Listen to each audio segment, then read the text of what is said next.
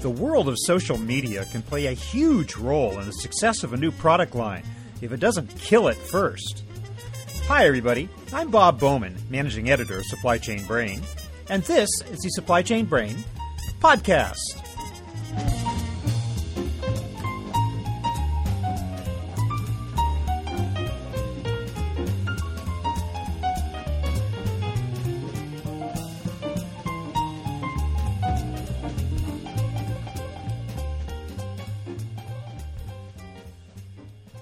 In the category of fast fashion, consumers can be notoriously fickle.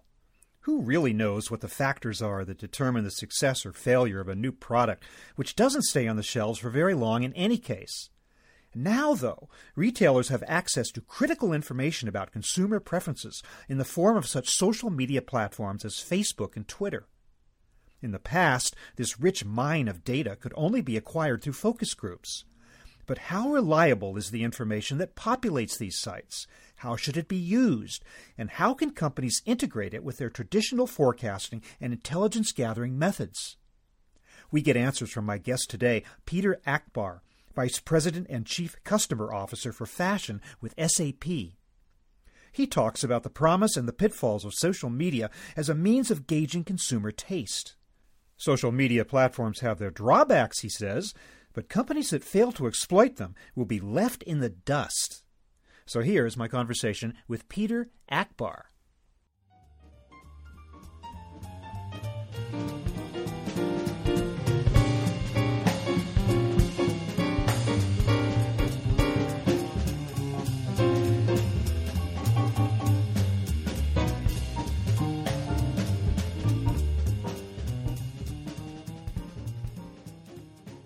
Well, Peter Akbar, welcome to the program.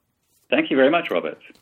Are manufacturers and retailers really using social data to determine product styles and quantities and stuff like that? Yeah, that's a great question, actually, Robert. So, and the answer is is broadly yes.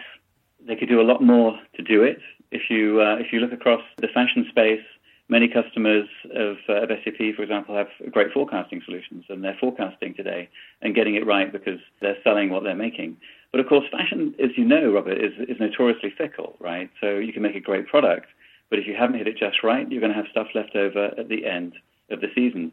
And that, of course, leads to markdowns and loss of margin, and sometimes even brand issues where you've got to burn stuff just to maintain your brand strength. And uh, we've seen that before. So what we're really seeing is is that, that social is out there. We're showing that um, if you actually look and hear what your customers are saying about your products, you have an opportunity to actually influence, you know, every step along the chain, whether it's the forecast, uh, whether it's the buy and make decisions, whether it's the distribution and selling, where you're going to put the stuff, and of course, overlying the whole piece then is, is, is a constant sort of feedback.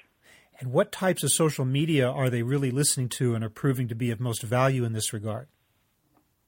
Well, if you if you take I mean whether you take a look at Twitter, whether you look at what's happening on Facebook, these are the, of course the, the, the key key areas essentially by tracking these these places uh, and and any of the other social media that are that are you know popping up these days, you're getting an idea of what your consumers and what your customers are saying about you, and whether that's a, a big event. You know, whether whether that's, for example, we've we've done some SAP has done some studies of uh, what happens during the um, the fashion weeks um, recently, and and we've seen you know the experts talking about hey the, the the next new thing is going to be red, but whereas if you look at what uh, what the social talk was all about, it was actually pink or orange. So there's there are those examples where you can look uh, directly at what people are saying on these major channels, and uh, you draw an inference and say, okay, that's what the, uh, the, the favored color, for example, or it could be a favorite pattern, or it could, for example, be just understanding that different parts of the world uh, are expecting different print or feathers or fur, for example. Well, that's interesting because my impression has always been that fashion trends are largely dictated by the designers and then pushed out to the buyers. And if you're saying that, let's say, a particular trend emerges at a fashion show, but then you hear on social media that something else is happening, What, what is that type of input? That's not just consumers saying we don't want red, we want pink. Where are they mining that information on social media that actually is driven by designers as opposed to just getting a general feel for the taste of the consumer? Right. Well, I think, think, think you know, first of all, you've got to have a widespread. So the social analytic tools have got to hit a, hit a widespread of the different places where, you, where you're going to hear sentiment. And we've already talked about, you know, two of the things, Facebook or Twitter. But once you've got that input, and you've got your, you're about to, you know, hit the button on, on you know, confirming your forecast, and and you're talking to your designers and you're saying, well, to your designers, well, I want you to do a distribution of products across with these sorts of prints and bold prints and stripes, etc., these colors. What we're seeing is it makes it, it makes sense now because you have before we didn't have the social analytics, now you have them. You can do an overlay basically to see, well, does it make is my distribution that I'm going to about to design uh, and commit to the design make sense compared to what is actually trending on social. Because the, the, the, the danger, if, if you don't do it, the data's there. The data's there. But if you don't look at it and you don't take notice of it, you can get it completely wrong. And of course, Robert, you know, as, as you know, um, you know, fashion companies these days are a bit like, you know, uh, highly tuned racing cars, right? So every tenth of a second helps. And, and with faster fashion, understanding your consumer, the end consumer, very fast is is of, of key importance. So even if you've made the decision to go and um, and buy, then the next thing, thing, of course, is well, where have I got to put it? So where is uh, uh, you know where where are the hot places? Now, typically you've done your distribution modeling after you've done your buying or your construction of your products. Where should you put it? So again, the social analytics there can help us by saying that, for example, you know, de- denim, for example, and denim colors are really popular in the US. So let's make sure that we we we focus uh, a lot there with denim and leather and lace. But in in the you know, for example, in the Middle East and in Europe, make sure that we have a good combination of fur and, and feathers uh, compared to uh, uh fur and uh, compared to denim and lace, for example. Let's talk about a specific use case that got a lot of chatter on social media recently, and that was the April 15th release by Target of the uh, Lilly Pulitzer line of resort wear, which sold out almost instantly. Yeah. I'm, I'm wondering where does social media come into that, and, and how how is it that Target could learn anything about a brand that's already sold so fast that the social media how can it even matter after the fact? Yeah, that's an excellent question. Well, I think I think there are two aspects to, to that. One, one was a very uh, a very clever way of uh, of pitching what they were about to market uh, on social media. So you had uh, designers who, uh, great design, of course, but you had consumers who wanted that. And by releasing this information that it was going to be available, at, of course, at a cost that uh, that most people could then afford, you, have got a, a sort of market-winning combination. But that was done on social media. So if you look at the, the, the, conversations on Twitter and Facebook, these are things lit up basically about this impending release. So they created with social media the demand for this product, right? Obviously a good product to begin with. You can't just do it on social. Um, but when it got sold out, and it's things like could could they have sold more? Because you know, having known the conversations that were going on and the, the strong demand, so could they have actually made more and pushed the button on that one? And in the future, and what what can you learn about that? It's, it's learning about well, where did it sell out first? What was the strength of the overbuy? So, for example, Robert, you know, if you detected that in New York that there was a lot of chatter, we couldn't get this product well, what about next time ensuring that New York has adequate supply? Now, that doesn't mean that you, know, you want all products uh, to have uh, full supply. We all know in, in, fashion that some products are going to be, always be limited. But if you're talking about maximizing the speed of these fast fashion uh, type businesses, then you want to make sure that you can sell to the maximum. And that's what, what uh, would be the next step in for fact, a company like Target. In fact, Target said that it thought it had a few weeks worth of merchandise in that particular line and it ended up selling right. much faster. Now, depending on how you position that situation, you could say, well, that's a great success. They sold out faster than they thought, greater demand than they thought. And yet, on the other hand, as you just pointed out, maybe they could have sold more. Maybe it was a failure. Maybe they had misjudged right. and didn't put out enough of it and, and social media didn't tell them what they needed to know that they could have sold for weeks more and made much more money on it. Absolutely, yeah, absolutely. I think the demand was so high there, and uh, and again, it's about uh, you know I think companies are at a point where they need to uh, start believing in the in the media too, in the social media as well as a, as an important input. It's not the only input as we as we know, but in this particular case, and in cases where you really have consumers uh, uh, that are after a hot product Um, doing that, uh, understanding, first of all, what your consumers want, understanding where they want it, so the hotspots, and then, of course, making sure you've got the supply chain to go deliver it. Uh, absolutely key. And I, and I would agree with you that, uh, uh, that they could certainly have made more money had they had more product and still kept the exclusivity of, uh, of that particular release. See, what we were hearing as recently as a couple of years ago was uh, merchandisers like H&M and Zara, for instance, bragged about the ability to make very quick adjustments to a, a line or a season of apparel. Uh, they would send the stuff out to stores and they would know so fast what was going on that they could make adjustments. If they knew a particular store needed some and another one didn't, they could quickly shift that over. If they knew what color was being made, they could make more of those. But I wonder if we're not already past that. Again, I'm wondering if things happen so fast in this world that there's no time to do anything other than sit back and hope that whatever you planned and the way you set it up originally is going to pay off the way you thought. Yeah, I, I think that's a that's a really really good point, and I, and I think that, that then the answer to that it boils down to the kind of products that you're making. I mean, if you're into the Zara world, I mean, even with Zara world, they have staples that are going to be around longer than, say, a couple of weeks or eight weeks. But even, even by checking and looking at social analytics and actually bringing that into the decision making process, you can fine tune uh, what the, the offerings are. So if you're a heavily, heavily manual, unscalable kind of operation, uh, where you're relying on, you know, a, a lot of the um, the store management, for example, about what's selling, what isn't, to get the overall insight to scale that model you're going to need to have sort of big data analytics as well, uh, knowing, knowing what's selling in your stores, aligned with uh, you know the, the, the social chat about what you've just been selling. Yeah, I could see the challenge though, because up to this point, you know, companies talk about the challenge of new product introductions, and that is that uh, assuming or predicting demand for a new product is difficult because that new product has no particular history. Well, it seems to me that in the world of fast fashion now, everything is a new product. And therefore, you, you're constantly being burdened by the inability to completely and accurately predict because you have no history of that given thing that you're doing. So, but you're saying that's yeah. not necessarily the case. You're saying that social media can actually provide you with some intelligence that might not be an exact fit, but can still give you a sense of how each exactly. new line is going to perform. Yes, exactly.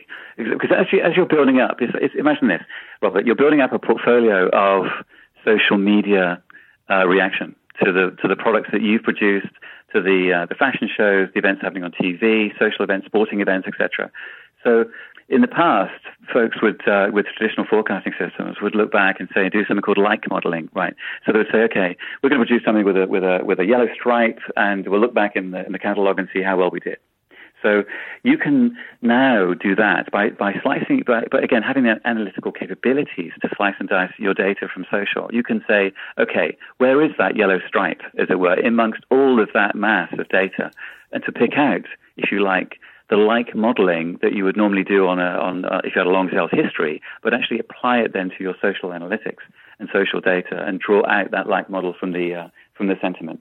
So it's possible to do. It's, it's, you need to have uh, big data. Obviously, real time helps, and certainly having data, uh, you know, an online database like HANA is, is a very important part for that, uh, for that decision making process.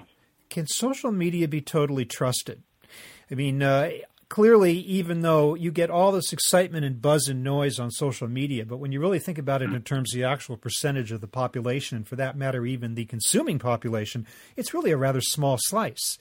So, is it a question that we tend we might be in danger of over putting too much emphasis on social media reaction, or are those people on social media the so-called leaders, trend leaders, that are the ones that are going to dictate what's going to happen, even though they are in the minority. Right. I, I think it's a bit of both. I mean, you have to be you have to be careful. I don't think that uh, social media can be the thing that drives your supply chain. I think it's got to be done with a bunch of the you know the best forecasting techniques that you have. But it's about having an overlay. And we go back to the racing car piece.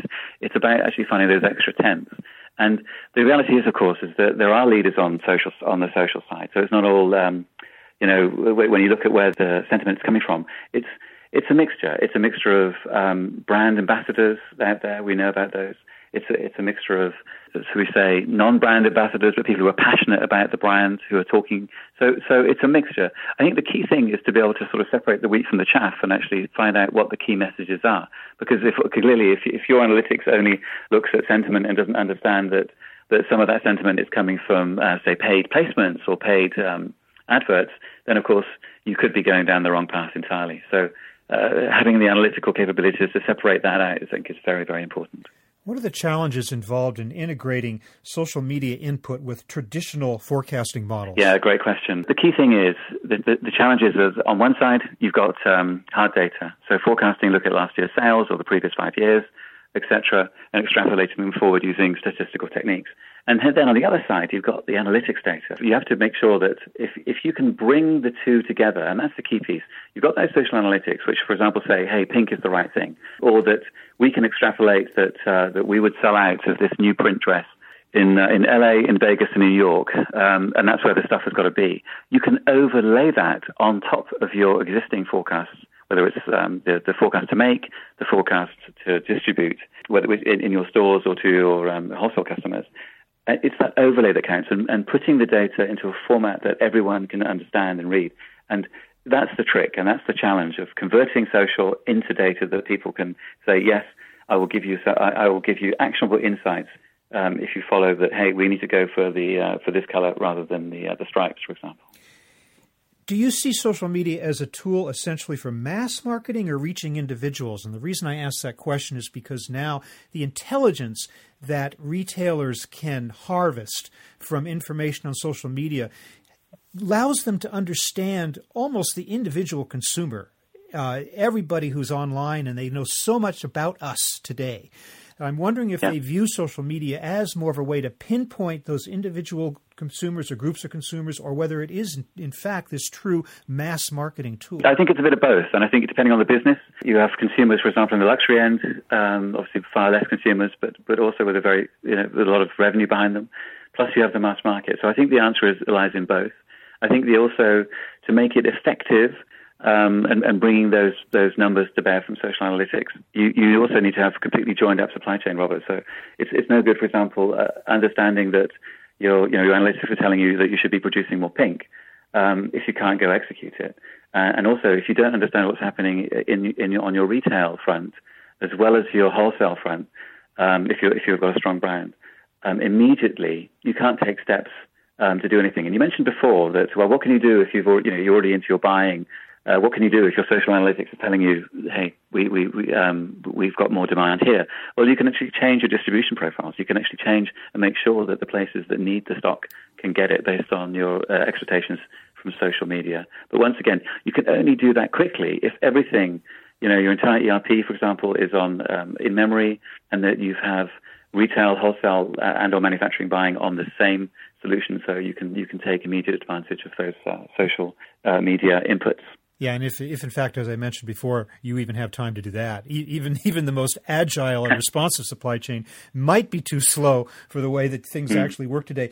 Let me ask you about uh, another potential use of social media in terms of marketing and fast fashion. That is the opportunity to test new products instead of just coming out with a line and just imposing it on the marketplace and then monitoring it and see how everybody likes it. Is there a way in which you can kind of test the waters, find out what people are saying socially, and then use that as information, propagate back up the supply chain to create your actual line for that season. Yeah, that's a, that's a great point. And yes, yes, the answer is absolutely yes.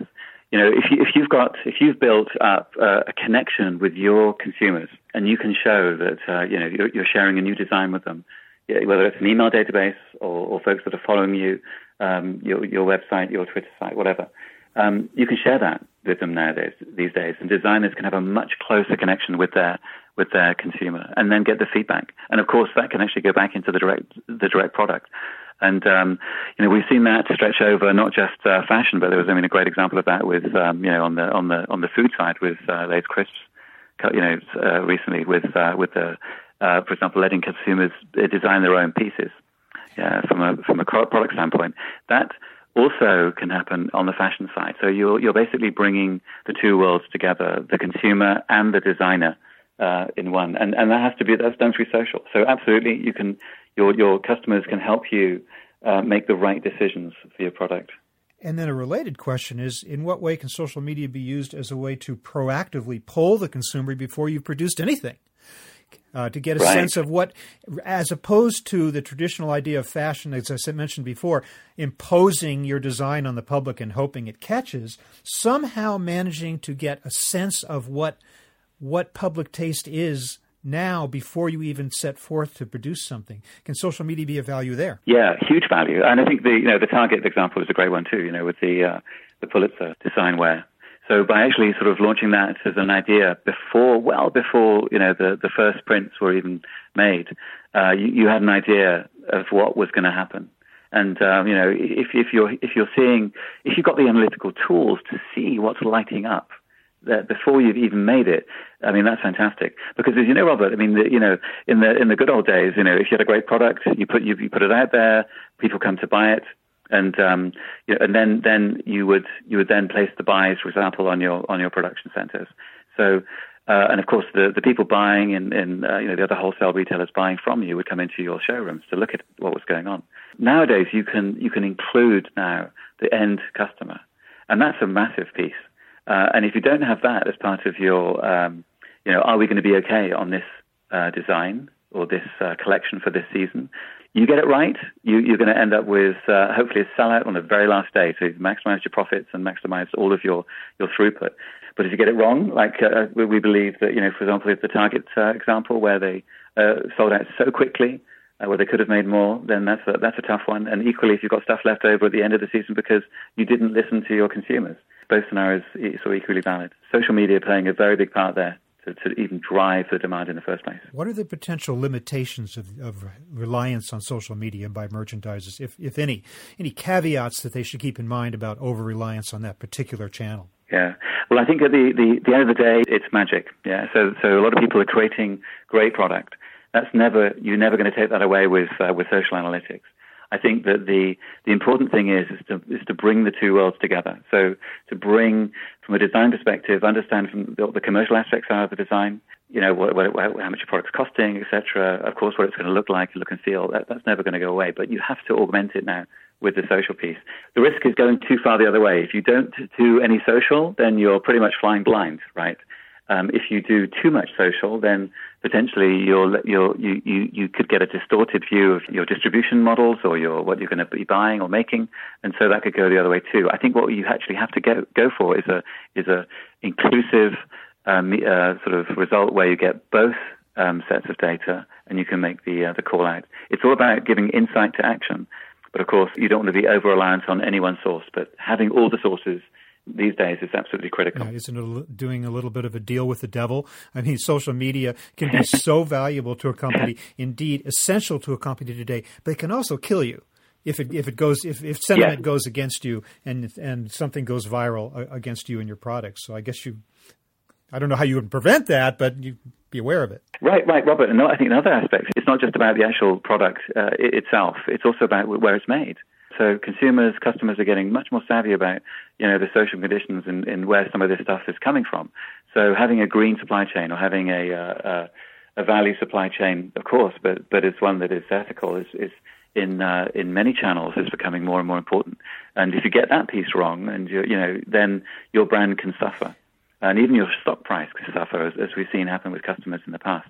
So the social, so the, the, the where it's made is all part of that mix, and the social uh, media analytics on on those aspects of your supply chain also become very important too. So where's this all going, Peter? What's the next big wave of fast fashion and the the new the future forecasting challenges that retailers and merchandisers face, especially with regard to social media? Do you have some kind of a crystal ball you can look into and tell me what kind oh, of the next the next radical turn in this whole picture might be? Right, I would love to look into that. Yeah, so so I think yeah, there's a couple of things.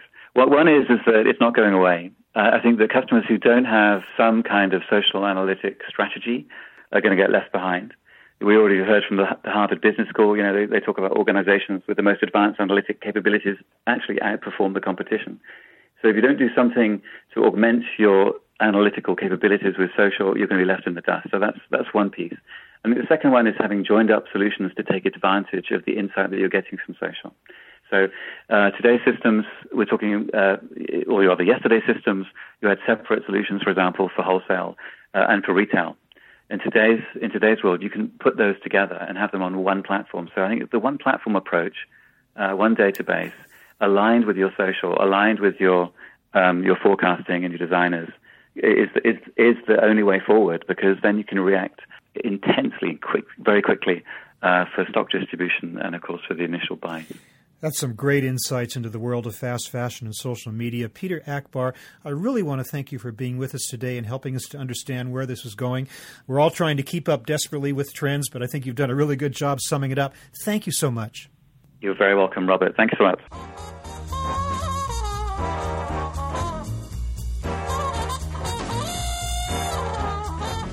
That was my conversation with Peter Akbar of SAP talking about the mining of social media by purveyors of fast fashion. We're online at www.supplychainbrain.com, where we post a new episode of this podcast for streaming or downloading every Friday. You can also read my think tank blog, watch thousands of videos, and access all of our other content, including the digital edition of our magazine. Look for us on Facebook and LinkedIn, and follow us on Twitter at scbrain. You can also download and subscribe to the podcast on iTunes. Got any comments or suggestions on this or any episode? Email me at rbowman at supplychainbrain.com. See you next time.